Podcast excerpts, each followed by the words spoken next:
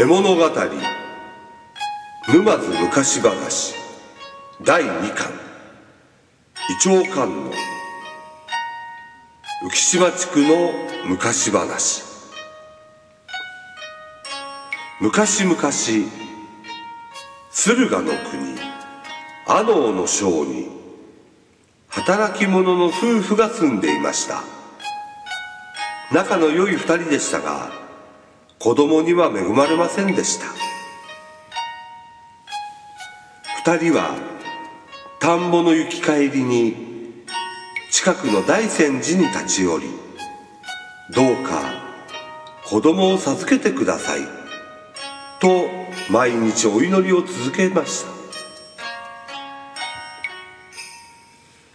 お正月が過ぎ雪がちらつく頃ようやく子供を授かることができました。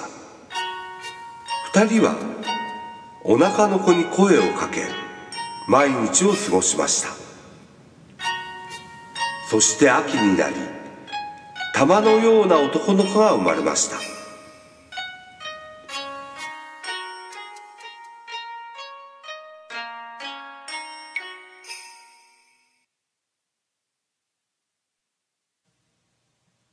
ところが何日経っても父が出ないのです。魚が良いと聞けば魚を食べ豆が良いと聞けば豆を食べましたが父は出ませんでした。ヤギの父を分けてもらい赤ちゃんの命をつなぐのがやっとでした。赤ちゃんは「おぎゃーおぎゃー」と泣くばかり。その声もだんだんと弱くなり赤ちゃんの体は痩せ細っていきました。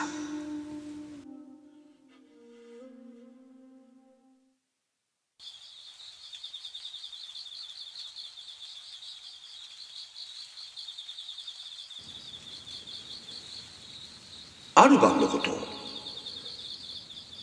母親の夢の中に光に包まれた大きなイチョウの木と観音様が現れて大泉寺の門前にある大きなイチョウの木にお参りしなさいとおっしゃいました。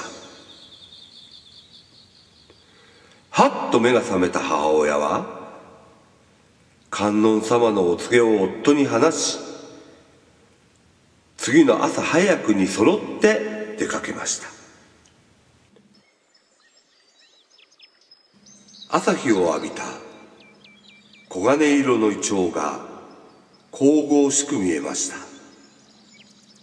二人は手を合わせ父が出るように唱えますオンアロリキャソワカオンアロリキャソワカ毎朝毎晩祈り続け10日余りも過ぎた朝父が出るようになったのです。慌てて吸わせてみると元気のなかった赤ちゃんがゴクンゴクンと美味しそうに吸い始めました。飲ませても余るぐらい父が出るようになりその子はすくすく育っていきました。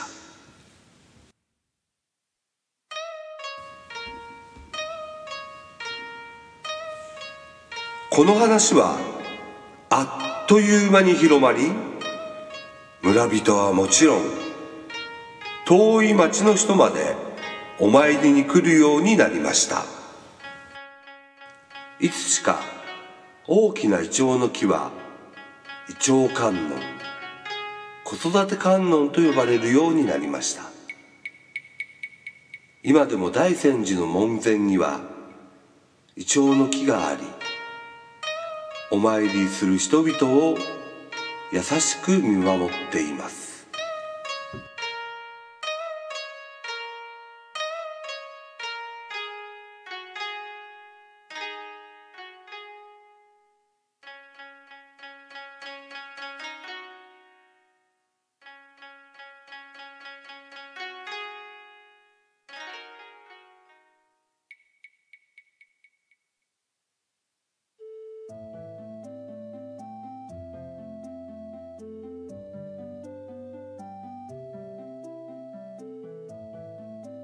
沼津市街から根形街道を西に進み井出に入ると大きな木がたくさん見えてきます。ここ大善寺は鎌倉幕府を開いた源頼朝の弟であるあの全成が開いたお寺です。